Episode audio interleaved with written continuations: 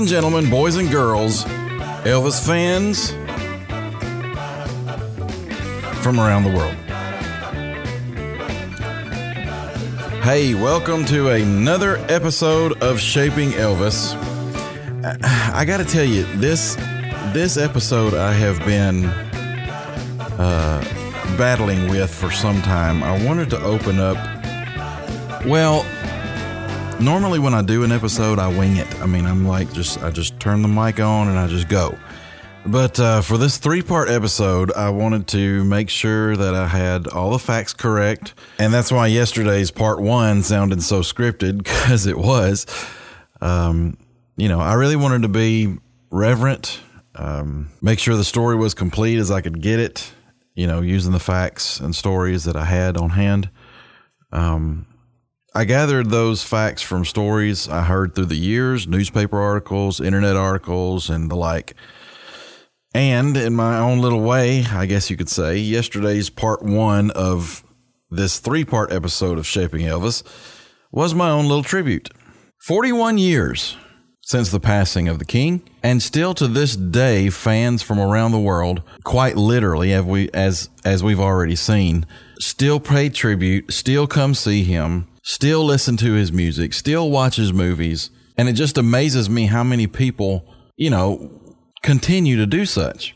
So, for this special episode, we'll go back into Shaping Elvis, the series, uh, in two weeks. But for part two, I wanted to have a special anniversary tribute, if you will, and talk with the fans. So you've heard me talk about them before, and I think now would be the time to really introduce these lovely people. And I'm talking about none other than the Tupelo Elvis Presley Fan Club. Again, I love these people. They have become quick friends.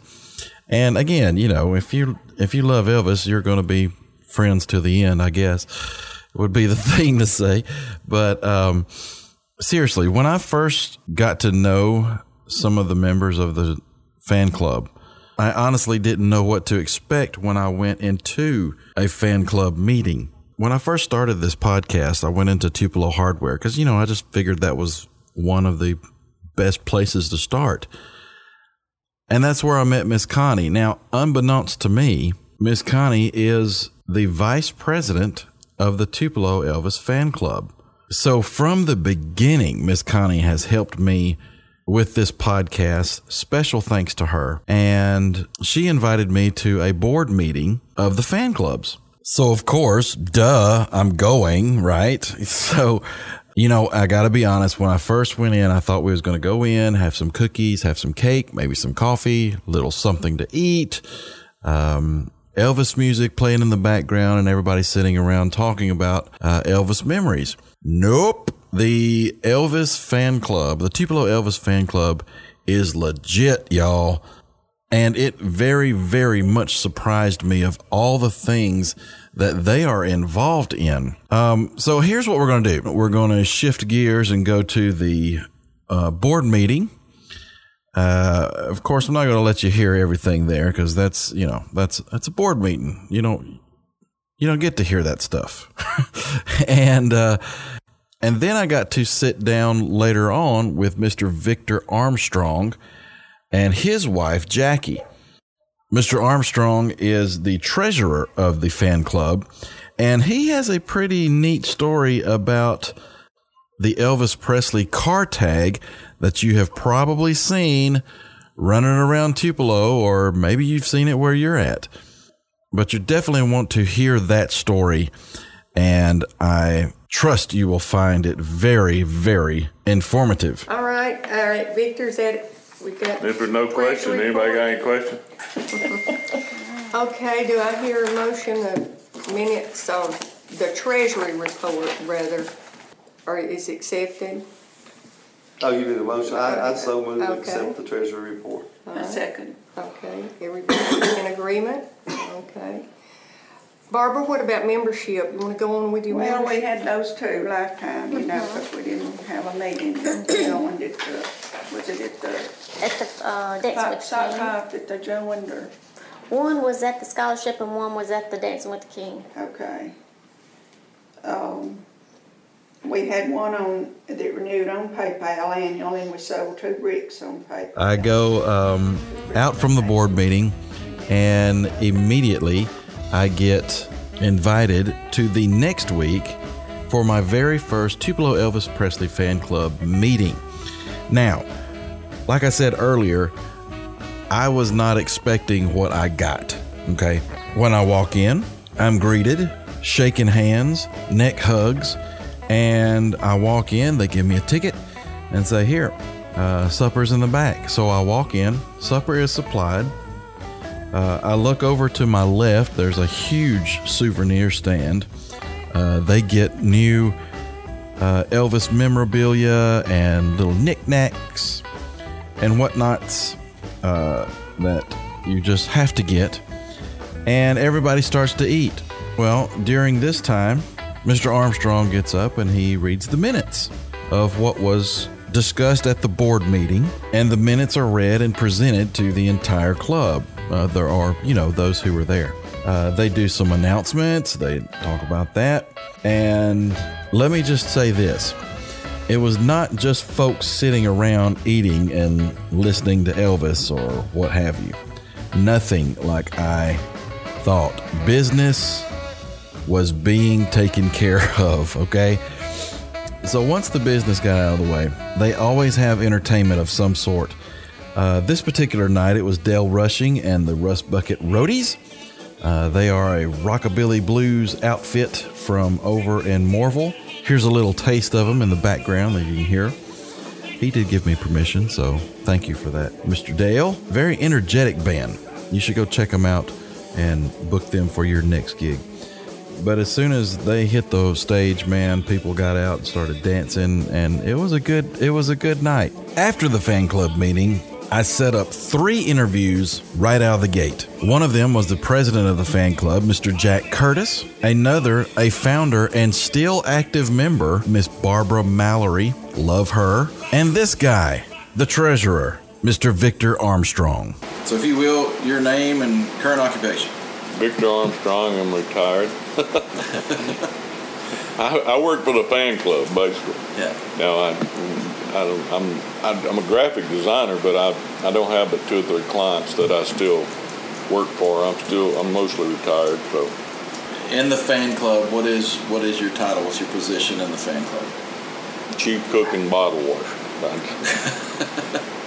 I'm the official treasurer. I go to the meetings and help set up the meetings and um, help make sure everything's running right. and Make, make I just I just sort of help in the background, make sure everything's running right. But um, and I do the graphics. I do most of the signs and um, like for the concerts, I do the the tickets and the posters and things of that nature. So, like I said, I did do a little bit of everything. That's Ziggy in the background that made an appearance. We're doing pretty good. We we give to the charity that we think Elvis would would like to give to. So we we a lot of youth organizations stuff like that. You mentioned charities. Uh, if, if you will, kind of go in a little more deeper with that. Well, what kind of charities, scholarships? Um, Well, our main thing is the Tupelo Elvis Presley Fan Club youth scholarships that we give every year. We give to three deserving senior graduates. We give uh, 5,000 first place, 3,000 second, and 2,000 third. And this is for any graduating senior in Mississippi that will submit a two songs, one Elvis and one not Elvis, to our the YouTube channel. And then what our judges do, they go through all that, and when, then they select ten, and those ten come to Tupelo the first week in April, usually yeah, first week in April, and they perform for the judges, and they pick out the top four. They give money to the top three, and the fourth one usually gets a recording studio time with Mr. Simmons over at Moorville. The second one is, I think, the um, Aquatic Center, Tupelo Aquatic Center. We give thirteen thousand a year to that, because Elvis wanted a swimming pool in East Tupelo, and that's that's I guess as close as we could get get to getting Elvis a swimming pool in East Tupelo. So when they first came up with that, the fan club voted to give uh, hundred and thirty thousand dollars in ten year over the period of ten years. But uh, when that came about, the fan club was. I mean, I thought that we were excited about it because it's a it's in East Tupelo, and it's it's a they dedicated one wall to the to Elvis over there, and so we were we were pretty proud of that. We've got a display out that shows some of the things we do and some of our stuff in the foyer out there. Like I say, we we were proud to be a part, or still proud to be a part of that. We had uh, we sponsored the Special Olympics, which was out there a couple of weeks ago, and. Uh, we had they had 50 contestants from all over Mississippi or and part of Alabama and Tennessee, I think, and the kids were great. They showed out, and so that's one of their second. The third one would probably be the Regional Rehab Center. We give about 10,000 to it every year uh, because that's just just a wonderful place. I mean, it's like St. Jude and Le Bonheur. It, you go there, you don't pay anything, and they they try to help you as much as they can, and so that's well worth it. Then, of course, we give St. Jude, Le Bonheur. Um, we give a lot of local, small things like Dancing with the King. This is a youth scholarships for ballroom dancing to Elvis music, which people are like, really? I didn't even know that was a thing, but but we have a great time. We had 380 people, I think, at the Friday night sock hop just this past year. So it's grown from probably 100 people to 380, and that's just in, I think, three years, four years maybe. So uh, then we have, uh, let's see, what else? We give just like I say, small ones. Pied Piper Playhouse was one of the ones we gave this year, which is just high school students that put on plays, and they they're pretty good. We went to watch; they were really good. They did a Elvis thing, and uh, that's how we got sort of involved in them. And um, we give to the Tupelo Children's Mansion because that was uh, it's in East Tupelo. It does a great job for kids that need help. Another way you guys help out is through the car tags, correct? Right. The car tags, yes. That's Miss Wilma White's dream. She was she always said that, you know, Mississippi needs a car tag because you go to Tennessee and they've got the Elvis car tag, which is nothing as good as ours. I'll have I'll have to say it's just it's just not as good as ours. But uh, she was she was a big she was the proponent in getting the car tag. She did everything that needed to be done. She went to the legislature, as far as I know, and she went to EPE, and she got all of the ducks in the row for the fan club to actually be able to have the Mississippi Elvis tag, state tag. But yeah, the, the tag is it was one of the one of the things that or it is one of the things that sort of changed the club's direction. Up until the car tag, we had been basically a fan club that would meet and have some entertainment and eat, and you know, we'd had very little money, but what little money we had, we would try to to give. St. Jude, Le Bonheur, of course, every year, and then smaller ta- around town we would give to things. But when the car tag was officially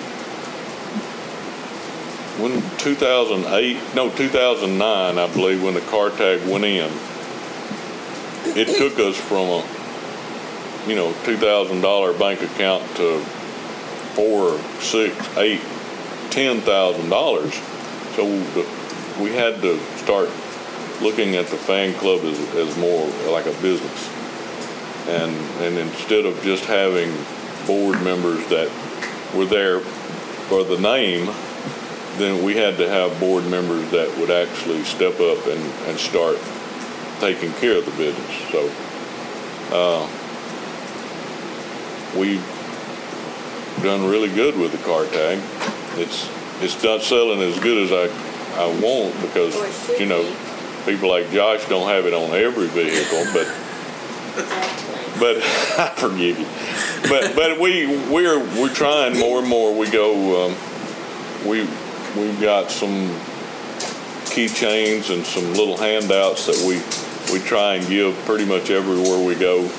We talk about the car tag every chance we get because a lot of people, since it doesn't have the Tupelo Elvis fan club on it, it has Create Foundation.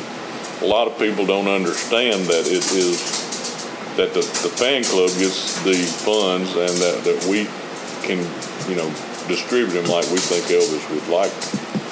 So the reason that is because when we were trying to get the tag done, you you've got a window, and each I think it's like a six month. If you don't get this window, then you have to wait six or eight months before you can apply again. And because of the problems we had getting not only EPE to approve it, but the state to approve it, a lot of times we were sending one to EPE to approve and sending another one to the state for them to look at. And we missed that six month or eight month window many times. So when we finally got EPE approval and the state of Mississippi approval, we had very short time to get it get it in to the legislature for them to say, okay, you guys are approved.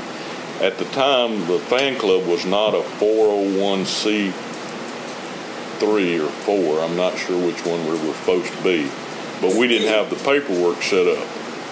Create volunteered to step in and help us out, and so that's the reason Create is on the bottom instead of the fan club, simply because we chose to go with them instead of waiting another six or eight months to get our 401c3 or 4. So the process before anybody ever really knew it started. Well, uh, that's sort of the reason that I'm in the fan club is that Barbara and Connie, Barbara Mallory and Connie Tullis, had uh, Shanghai, I mean, had gotten me to to help with the cookbook, which we, the fan club, put out for several years, and it's sold really good.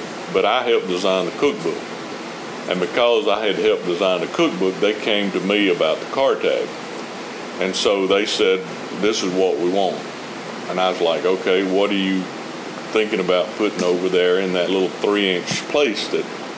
Up until then was all that you could get a state tag. And it, even nowadays if you look over on the left hand side there's a little three inch logo or emblem that that's what they used to allow.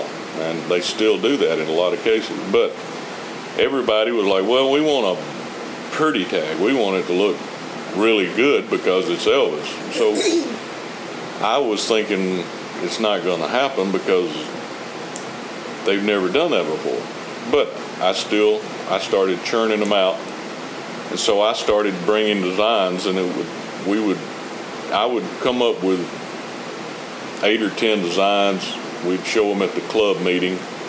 The club would say, "I like this. I don't like this. I like this," and so we'd go on, and that would sort of center it to what I needed to do the next month. And the next month I would do eight or ten, and then we'd come back and we'd say, "Yeah, we like this, but we don't like this," and so we did that for several months. I, I think I'm about 150 different designs, and finally, at toward the end, we were getting what they wanted.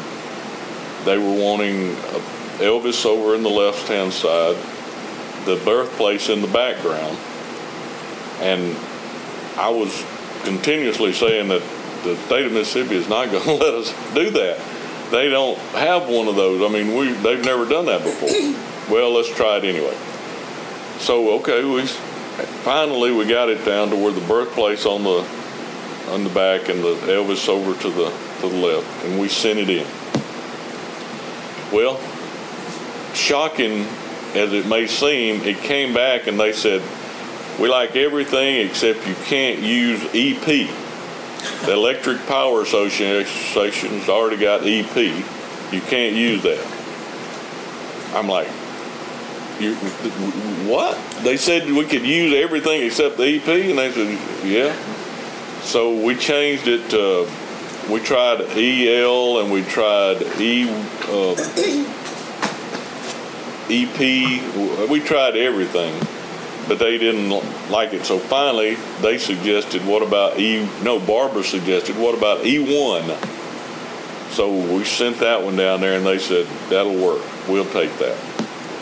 So we finally got the state of Mississippi happy, and then we had to make sure EPE was happy. So when we would send it to them, they would come back. They didn't like the way Elvis was standing, or they didn't like the the picture was not uh, bright enough, or it was saying. And we finally got everything right, and we thought we had it going. And then they came back and said that the autograph that is on there is not the official Elvis Presley autograph, which I don't know where I got that. I'm for sure it was off the internet. So we were almost ready to go, and then we had to come back and change that design, put the official EP uh, Elvis Presley sanctioned Elvis Presley signature on it. And I did that like in an hour and sent it back to them for them to approve because we had to get it into the legislature within the next two or three days to get it passed. And so they finally, I think it was like at the last minute, they approved it. And we rushed it off in an email down there to them. And I think Mr. Holland helped us a little bit at the end getting getting it through because he was a big big fan of ours, and uh, so at the at the eleventh hour, we finally got it approved through the legislature, and we we started selling in 2000. Sell like what, three hundred? 2009. Oh yeah, that's another story. We had to pre-sell 300. No, so once we finally got it approved and everything, this was this was what we were doing while we were trying to get the image approved. We were selling them. it's like you want to buy an Elvis tag. What does it look like? It doesn't matter. Do you want to buy an Elvis? Tag? So we were selling Elvis tags, and we had a bunch of people. I think we had up to like 125 or 130 somewhere in there. But we had to get to 300, and a lady in New Jersey, of all places, I think she was New Jersey or New York. Anyway, she bought 150 something tags and got us over the 300 mark. I don't know the lady. I I never. I don't know her name. I mean, I think I'm pretty sure we sent her a thank you letter or something, but I I couldn't tell you her name if I had to. So finally we got the tag and it started, and so we were gonna. Everybody was excited because we had all picked our numbers. You know, it's like, what number do you want? Well, I want this number, and I want this number, and I want this number. And I think the only person that ever got their own number was Barbara, because she got the number one plate. The rest of them just went scattered, and you just had to get the first 300. So the first 300 people got at least under 300, but after that, you know, it was everywhere. So that's the tag story. If you want an autograph one, I'll autograph it. All right. Tell me who you are and what you do and what you've been doing present day. Well, I'm Barbara. I was Barbara Martin Mallory, and um, I'm retired. I worked at uh, Bancorp South for 30 years. Before that, I was a cosmetologist and uh, had a beauty shop in Pontotoc and one in Tupelo. And um, I've always been an Elvis fan from the time I was 15 years old and heard him on the radio, WAMY, sing Blue Moon of Kentucky. Um, I was home by myself, ironing, I think, and I heard, you know, I, we didn't have a telephone, we didn't have TV, so girls my age, teenagers, we listened to the radio. And um, when they played that song, I just um, immediately knew that it was different and that I liked it. And then, of course, you know, we were always talking to, to friends. If we were in school, if we wasn't in school, we wrote letters back and forth. But um, everybody else felt like I did. You know, all my friends and cousins and you know that heard heard him, and by then you know we were hearing it more and more, and we were riding in to the radio station to play it more and more. We heard he was going. He was at Belden Gym first, Belden High School gym. Well, some most of them went to Belden School, and we all started preparing to make sure we went to hear him and see him. Because we hadn't seen him yet, see when we heard him on the radio, we had no idea what he looked like. And uh, at that time, I picked cotton, hoed, whatever I could do to earn my spending money. And we all did, or the, the girls I knew did. And we got us a little money ahead and we, we went to the black and white store, and that's where part of Reed's is now here in Tupelo. And we bought us all a dress just alike. It had to be pink because his colors was pink and black. We by then we knew that much. And now, what what year is this? What what year time frame? This is 1955. Okay. And in the meantime, um, between the time I saw him at at Belden, right after that, I wrote him a letter. You know, and and uh, joined his fan club in Memphis, and got you know I still got that card and everything. I had to send a dollar in cash to get become a member of his fan club in Memphis, and uh, we bought our pink dresses and we didn't have enough money left to buy shoes. We wanted black shoes because that was his colors, pink and black. So we attempted to dye our white shoes black, and they turned out gray, sort of charcoal, I guess. Anyway, back then, you know, we didn't have a lot of pairs of shoes. We got a summer pair and a winter pair. I did. And um, we got to go see him at Belden, and I remember he was driving a Ford Victoria, which I later found out was actually his mother's car. Ernst Jorgensen told me that. Then I read it later because his Cadillac had burned or something that he just bought on a trip in Texas or somewhere. So he, he used his mother's car that time and we walked right by it, you know, and and uh, saw him that night, and then after, and then um, after it was over, well, we were three of us standing together, dressed just alike, and he kind of looked at us and winked, and we all claimed that wink. So three of you girls went to, um, the, and this is at Belden. Uh huh, Belden Gym. And uh, after it was over, he went in the boys' dressing room, which was up under the bleachers. And of course, we we all he was they were selling pictures, and we all lined up and got our picture, and then went through the line to get his autograph. And I couldn't think of words to say. I, you know, I was standing right in front of him, and I was so awestruck by how good looking he was. I guess I don't know. I, I was kind of shy back then too, and I I just couldn't think of anything to say. But I was looking at him.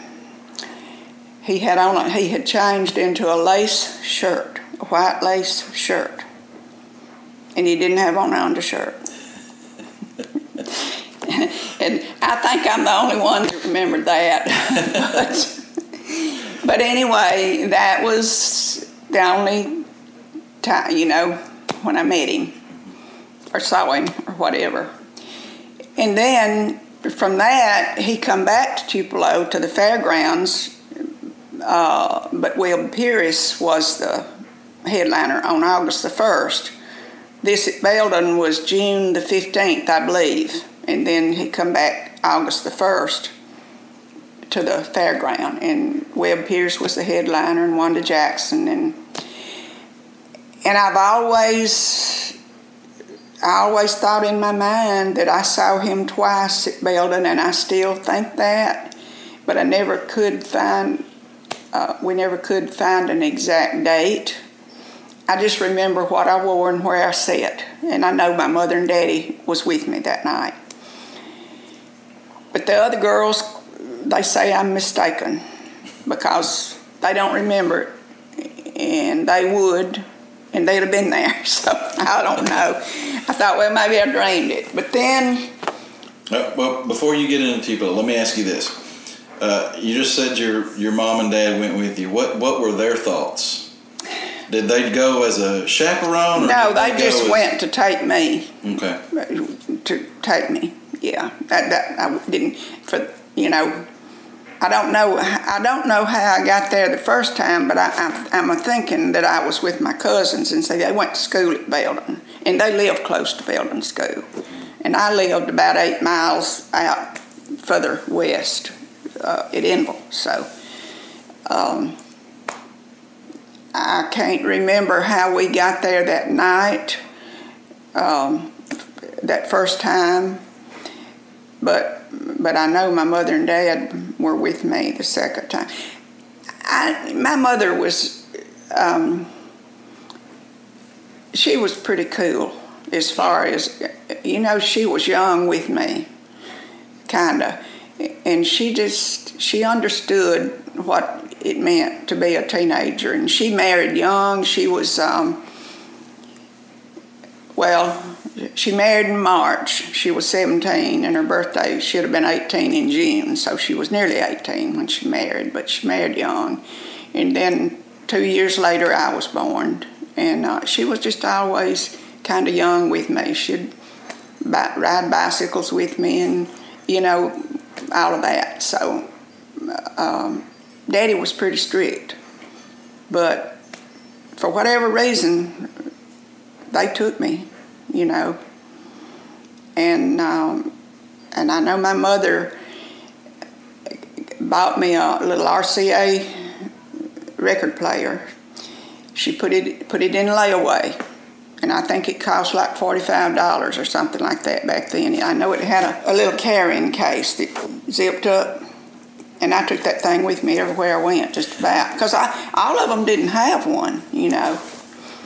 And um, and she'd buy she'd buy me records, you know, books and things Elvis related, and uh, so it was it was pretty pretty cool.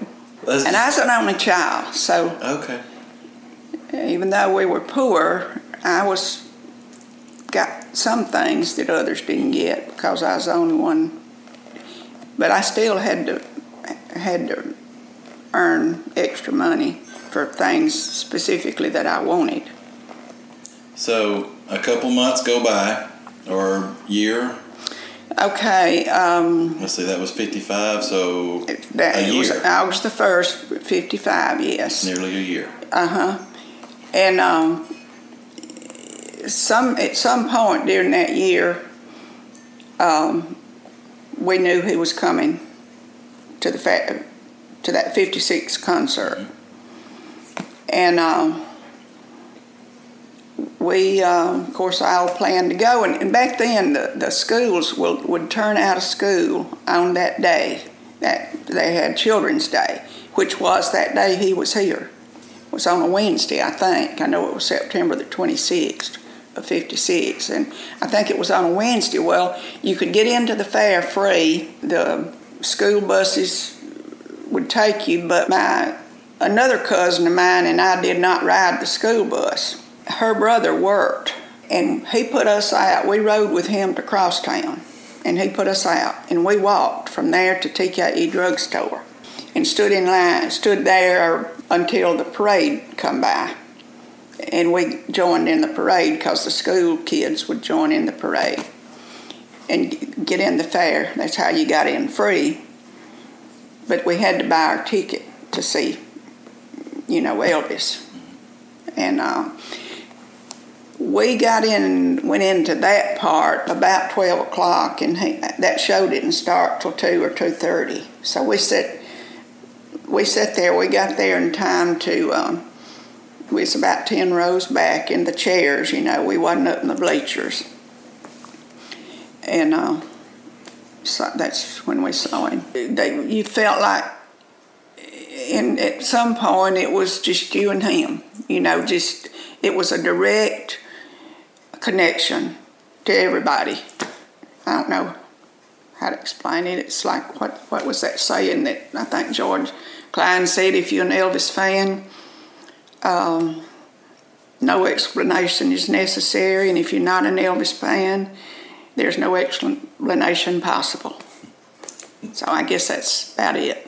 Well, and that's that's kind of where I was going. You know, it's, um, you know, for me, I can watch it today, and it's you know, it's it's it's a broken up ten time. You know, every everybody's probably seen at least some picture. Anybody listening to this has seen pictures or watched the video itself. It's on YouTube now.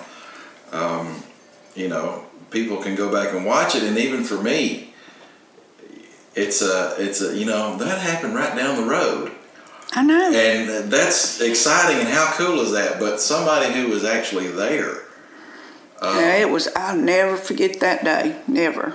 so was that the catalyst that started you founding the tupelo elvis fan club No, we we did the fan club before the '56 concert. oh okay We was uh, we was uh, two of my cousins and uh, two of their friends. We was all over at my aunt's house, and and I was over there spending a week with them or a few days or something. I don't I don't know. Uh, and of course, I've got the dates of all of this written in my diary and all of that. I don't remember. We just was all there, and I, you know, we just decided we needed to start an Elvis fan club, and I think it was if we had a fan club, it might give us a better opportunity maybe to get to meet him or something. I don't really know all that for sure, but we, we just all decided we needed to start a fan club. And at this point, one of the girls had spent a whole day with him and his girlfriend in Memphis at the uh, Liberty Land or the fair or whatever. And she she stayed with the girlfriend and they was all around. She's and she's only 13 years old. She's younger, and um, she asked him for the ribbon. I think she said off of that teddy bear, and he just gave her the whole teddy bear. We didn't have a whole lot of pictures and stuff at that time, but what we had, we put it put them up on my aunt's living room wall. And I don't know to this day. This is something else I can't remember. They didn't have a telephone but we we figured that I went to next door. Their aunt did had a telephone. It, she wasn't my aunt, but she was theirs on their daddy's side. That I went there and called the Daily Journal and asked them what it would cost to put an ad in the paper about our fan club. And they told me to hold on, and they got this reporter online and he wanted to know if he could come out and interview us and do a write-up for the paper. And of course, we, we was real excited. Of course, come on out. And uh, I know it was like at least a couple of days later that he was to come. And um, we dressed up, and I didn't even have any clothes with me, nothing, only just short play clothes, you know. And I, I wore a skirt and blouse that belonged to one of my cousins, and uh, we got dressed up and everything. And this man come out, and our parents knew nothing about it, and uh, he posed us and made that picture. And the he wanted us to play an Elvis record and act like he wasn't there. Well, they didn't have a record player. So we piled in the car with this strange man.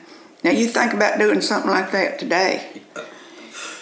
And went about eight miles to my house and got my record player and brought it back and and we played a record and acted silly but and he took some pictures but thank the Lord he didn't put one of them in the paper. Did you ever get those pictures from him? I had them or had part of them at one time, but I don't know what happened to them. And you know, I'm the only one of the whole bunch that actually saved any of that stuff. Is that right? I guess I don't know if I was a bigger fan or a, I don't know what, but I think I was. I think I was a little more committed than they were. I know one of them, uh, one of the sisters, uh, my cousin, she, we we had a hard time getting her to transfer from Webb Pierce to Elvis because she was she really liked Webb Pierce at that time, and we kept we kept on till we got her converted. But uh, it it was some fun times, good times, good memories. Uh, let's let's get into the origins of the fan club. Uh, you were you were in right in the middle telling that the guy he came. You guys went and got your record player and came back and and took some pictures. Um, what was that interview like, or what was? Uh, well, I I got copies of that. Oh, really? Yeah. Okay. Sure. You can see the scrapbook. It's been through a lot I since see that, that. picture was made. So Miss Mallory is now opening up the original scrapbook. Oh my goodness. This is Move this over. Let's do this. this is just. That's the write up. That's the letter that I got back from him back in '55, and it's it's weird because that was September the 26th when it was postmarked of '55, and this the concert was September 26, '56. but see, this was after right after I saw him at Belden. This And that's is- from Elvis himself. yeah, but I don't really think he signed it. I don't think that's his writing. That that fan club president probably wrote that. Okay.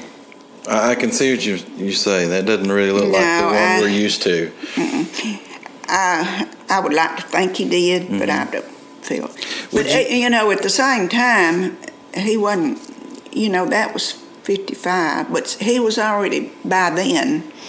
By September of fifty-five, he was already getting popular. See, to that I sent him a get well card when he was in the hospital in Memphis in the like in the seven, in the 70s That's a stamp, but anyway, he sent me a thank you card. Would you before you turn? Would you mind reading that?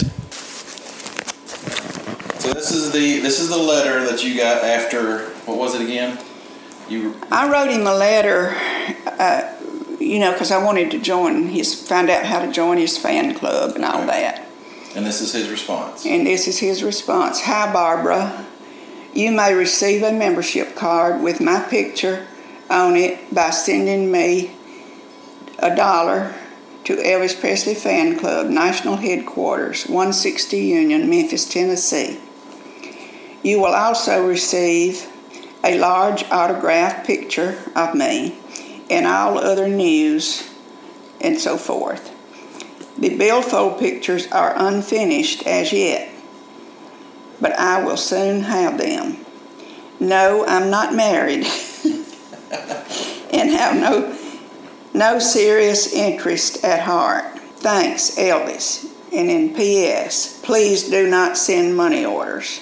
How do you like that? All right. So, do you remember the the content of your letter? No. No. Obviously, you asked him. I, I must have asked him if he was married, if he's married or not. I'm, I'm just glad I saved it, you know? Sure. Because so much stuff. Well, that's history. From back then that I wish I had kept and still had that I, and I don't, I don't know if this picture is the one or not, but the one I got at Belden was different to this one. Okay. But he autographed them at that time on the back, cause see, we didn't have, we didn't have Sharpies. Okay, I got you. And after after he died, see, I got this scrapbook out and put this stuff over it because it was, you know, it was going to fall apart. But I know that they told me that I saw that's not his, that's not his, his though. I think. Well, it could be. That may be his autograph. It's sad, you know. He sent me an autograph picture. I don't really know if this is It it. sure looks authentic to me, It may be. but my eyes are not professional. It may be. But now, this is the write-up, see? And of course, the picture was down there under it. He's got rhythm. Yeah. That's what we all said. Um, So I drew a mustache. one of my boyfriends did that, and we like broke up over that. That same one that come that day. And that's my membership card that he mailed me. How about that? and that, you know. This was to help build that chapel out at the birthplace. And we do have a stained glass window in there. It's, we donated enough to do that. Also interesting. And I give, I give Miss Janelle credit for trying to make Tupelo wake up and realize what they had. But it took years. Even I don't think they realized it till even after the, the reenactment in the 50th year, the 06. Now this, this is something I wrote um, using his songs Okay. and I wrote a story using the songs. Okay. Let's El- hear it. Elvis went to see Long Tall Sally, and she said, There's good rocking tonight down at Heartbreak Hotel. Elvis just said, Lawdy, Miss Clawdy, I got the Milk Cow Blues Boogie, and besides, it takes money, honey. This cool reply made Long Tall Sally real angry.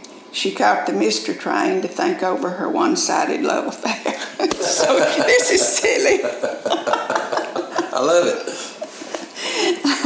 well, that's great. How old were you when you wrote that? Well, it was.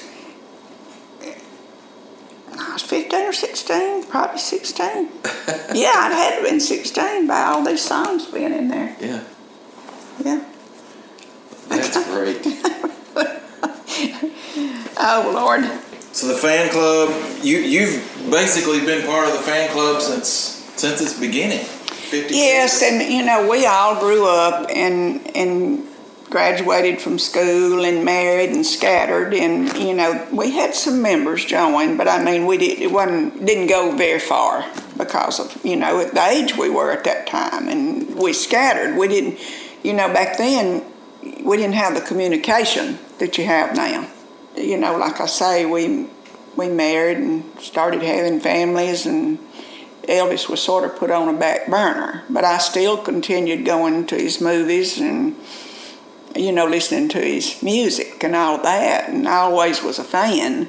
Any of the original members? Do you keep up with them? Or Yeah, the two of them's my cousins, and they live up at Belden still.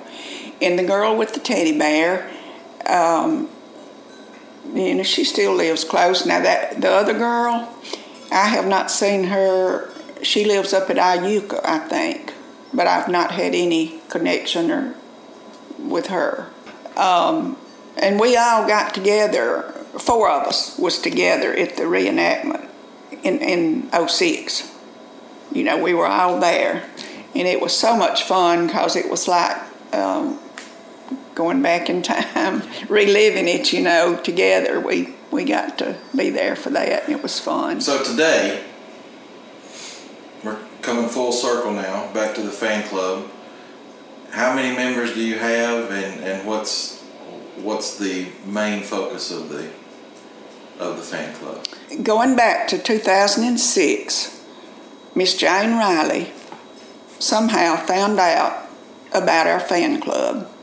I'm not sure, but she called me and asked me if I would meet with them. We met at the Automobile Museum at some press conference, and this was when they was preparing to do the reenactment in 06 of the 50th anniversary of that concert. And I went down and met with them, and um, basically that's how it started. And then that was in December. I don't remember the exact date, late in December of 05, uh, 205, 2005. I'll get it right in a minute. And in, they were in January of his birthday in 06, they did their sort of kickoff, I guess, of it. You know, they started promoting it then. And uh, they had it, had a birthday and cut it, and they had me to come out and cut the cake, and and then they they signed up 412 members for lifetime memberships for five dollars at the birthplace, and of course I got one, and but a lot of those members were from all over the world. Then after that, probably that would that would have been in June. She called me later. Uh, it's ironic this September the 26th keeps coming up, but we met with her out at the chapel about 20 or 25 of us from around, and most of most of them are still in the club. And she told us that, that the city was no longer going to do any more with it, you know, that they, and they had about $2,000 left after their expenses. And that if we wanted to um, continue it, they would turn that over to us and we could do whatever, however we wanted to do. And she brought that picture. And we elected officers that night and decided to make it a service club. And that's how we started, was with that 2000 and about 20 or 25 of us there that out of that all of them that was signed up. I, And from, I, I would call that a reestablishment. Uh, I, I, I, I still want to hold to the 1956 is when it started. yeah. so then, um, um, yeah, I've got a picture that was made in front of the house with that picture.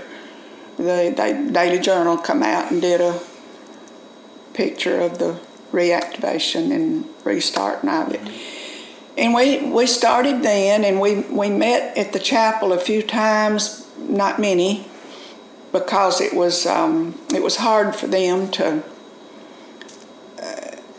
Because we met at night, we had to, to. Too many worked at that time. I did. We all did. And you know, then they had, they don't they're not open at night out there, so somebody from there had to come, you know, and all that. So we then we started meeting at the Neely Center out at Veterans Park, and we met there a while, and then um, Charlie Watson called me one day. It was November the fourteenth of 07. and offered us the opportunity to meet at his place. And I, my husband had just passed away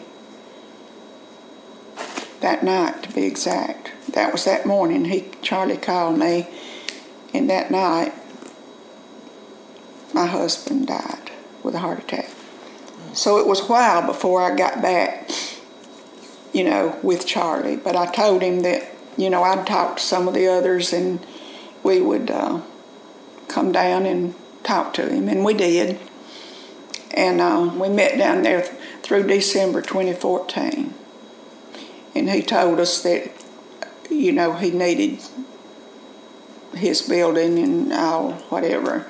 He told us this in October that we, you know, he'd let us meet down there through December, but we needed, you know, to try to find somewhere else, and we did. We we met at the Link Center for a year.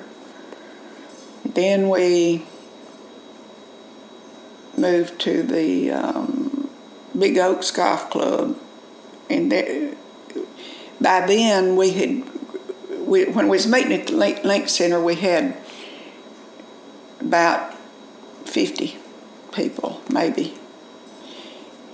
And then when by the time we got to the golf club, we we just growing, you know, all the time we was growing, and, and it just wasn't enough room. It wasn't enough room for us. It was crowded, and so then then we found the Catholic Church, and they let us meet up there, and it's just been wonderful. It's been because it's so. I don't even know now. See, Charlie's would probably be crowded now. I think he's moved out some things and made some more room in there, but it with a hundred people in there, it's crowded. How many members do you have? Well, active members, I, I, I would say, counting if you counted all those lifetime members, on the roll we've got over 800. Now, a lot of those annual ones that's on there is not current, but I would say we've probably got at least five or six hundred Wow. that So, total membership, you're looking somewhere around 12, 1300 people. yeah that's that's either been a part that's been involved in active over these not. years. Yeah, who, who, mm-hmm. who hold that. And it started with you four. Five, five, Five. I keep saying four. Started with you five. How about that? I guess. I never, you know, and never would. I never, in my wildest dreams, dreamed that we would have accomplished what we've accomplished, even even when we restarted out there, you know. But but my my idea was I wanted to do something that we could um, raise money and do something to benefit children because that's what he did with those concerts. He wanted he donated that money to benefit youth and children. I just want to thank you for your time. Thank you for allowing me to come into your lovely home and um, talking about Elvis. And he has some great memories and very interesting stuff. Thank you so much. Oh, you're welcome. And uh, I hope we can do it again sometime. Well, you you got to join the fan club, and you got to buy a car tag. A car tag I have. So, yeah, Okay, and uh, tell all your friends to get a car tag. there you go. And something else you can get Okay. is Valentine or anniversary or birthday or any of that. Donate a brick at the statue at Fair Park Okay. for your wife or or just put one for both of you or one of your children or somebody special. Yeah. All right. And that that's another way we raise money. that, that's that's what it's going to cost for another interview, huh? well, thank you, Miss Mallory. I really appreciate you. You're welcome. Yeah, I'm Jack Curtis. I am the owner of Jack Curtis Insurance Agency right here in the birthplace of Elvis, Tupelo, Mississippi. Uh, Elvis certainly uh, loved other cities other than Memphis. He had a great love and passion for Memphis and Graceland and, of course, Sun Records, everything about Memphis that helped him launch his career. Great friends that stayed with him uh, that he uh, knew from Memphis.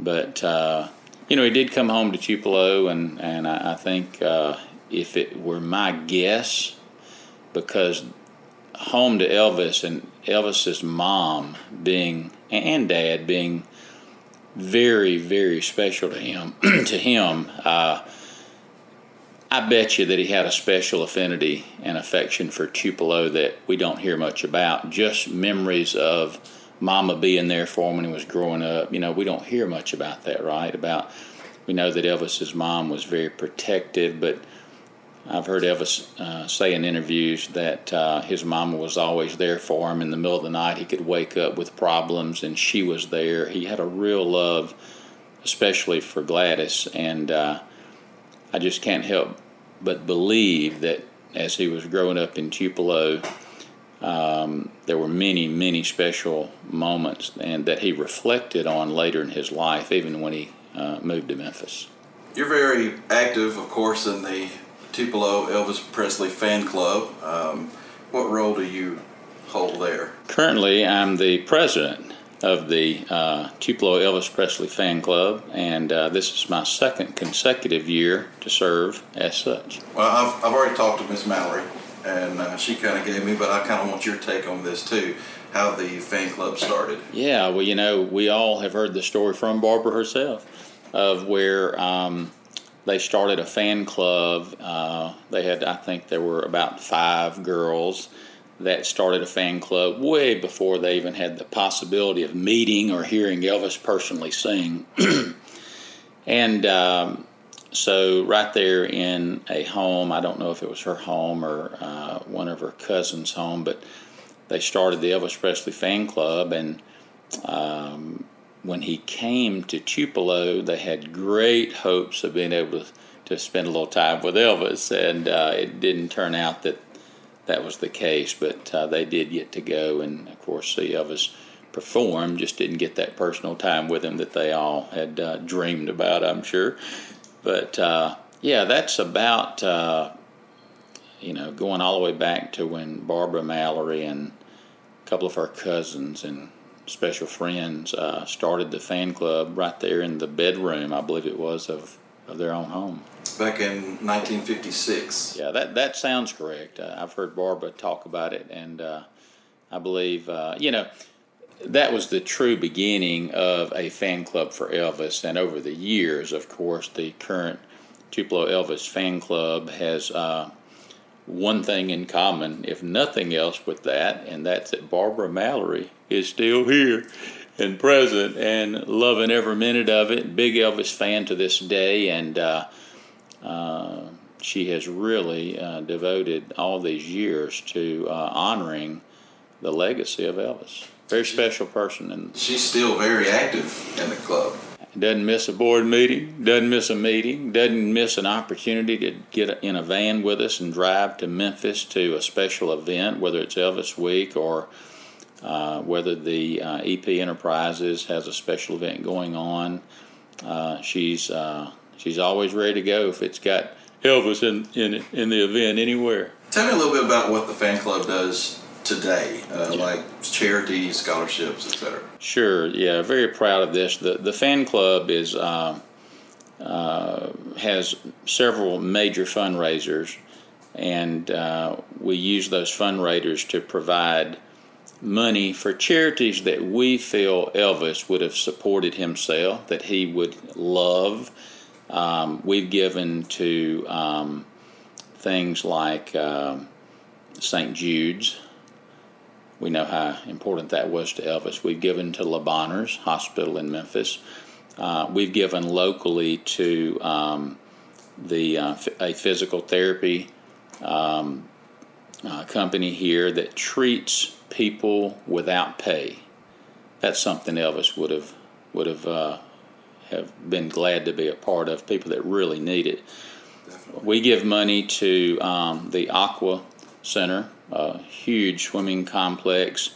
And not only that, we personally show up each year with signs and banners cheering on the uh, challenged children who have like their Special Olympics there each year. So we don't just give the money, we, we show up and support it and cheer them on and, and try to be active as such.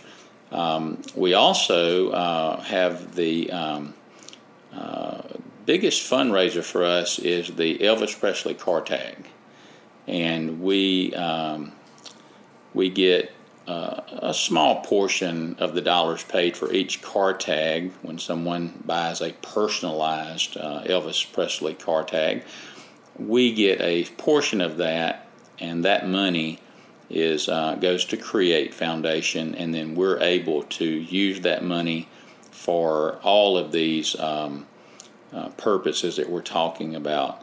One of my favorite um, charities is uh, one I'm really involved in personally each year is the uh, high school scholarship talent contest. and each year um, we have uh, six judges, and we all meet. The judges meet, which I'm one of the judges, and we will uh, take 40 to 50 entries, high school students from all over the state of Mississippi who come and sing, dance, play guitar, play piano, anything that's um, in the realm of music. And we narrow those uh, contestants down to the top 10. And then the top 10 get to perform at the Elvis Presley birthplace on the stage there. Um, and uh, we give scholarships to the top three. We give uh, $5,000 to first place, $3,000 scholarship second place, 2000 for third place, and they can use that money and it has to be used to attend college. So we think that Elvis would be uh, proud of, of what we do in that area. Tell me, go, go a little a little more in Okay. deep with the card tag. We encourage folks in Mississippi, if you have a vehicle that you drive, to ask for a personalized Elvis Presley car tag when you go down and uh, renew for your tag each year. Um, because, again, part of the proceeds of what they pay for the personalized tag goes to um, create foundation, and then we can use that money to support charities in the uh, local area as well as uh, in other areas such as Memphis, Tennessee. Uh, we don't just confine our charitable gifts to Tupelo.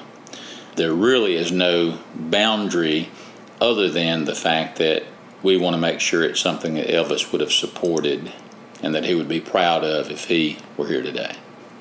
Uh, let's talk about you a little bit. Okay. Did you ever get to see Elvis live?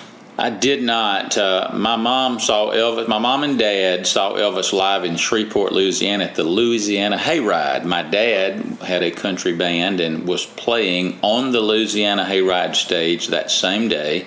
My mom was there.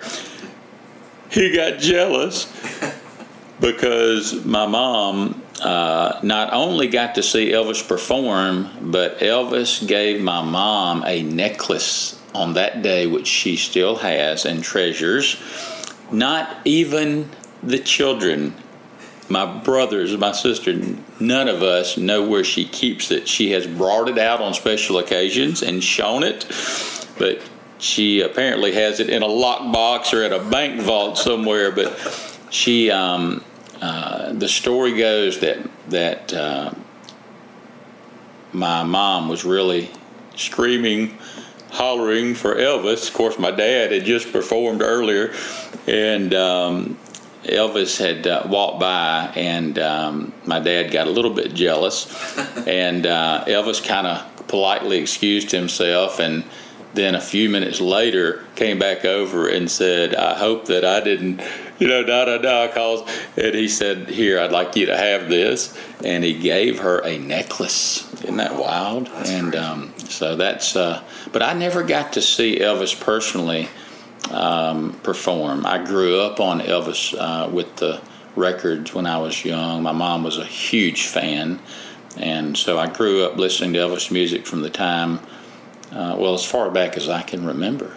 I was, uh, and I loved Elvis music. Uh, you know, I, I guess when you grow up on anything, whether it's music or uh, peas, you, you tend to to uh, to love it uh, always. But uh, I just continued to listen to Elvis music even when I left home to go off to college and. To, to this day, my Sirius Channel 19 is ever present on my in my vehicle when I'm driving. Uh, I rarely take it off of uh, Elvis Presley's Sirius Channel 19. And that kind of brings us into um, a little side thing you've got going. Tell me what an ETA is. Ah, yes, the awesome world of the ETAs. You know, I told you this episode was coming. Because of time, this will conclude part two of this special three part episode of Shaping Elvis, Elvis Week 2018. And in the conclusion, we'll dive deep into the world of the Elvis tribute artist and see how Elvis's memory is being kept alive and finally we'll come full circle and listen to your memories of August 16th, 1977. And that's all coming up on Shaping Elvis, Elvis Week 2018, Part 3. And until next time, this is Josh Ward saying Elvis may have left the building, but he's never left our hearts. Bye. Shaping Elvis is produced and edited by me, Josh Ward, executive producer Jason Lee Esri. It is a production of WTVA Podcasts. The views and opinions you hear on the show belong to me and my guests and don't necessarily reflect those of WTVA, parent company Heartland Media, or WLOV. Thank you and good night.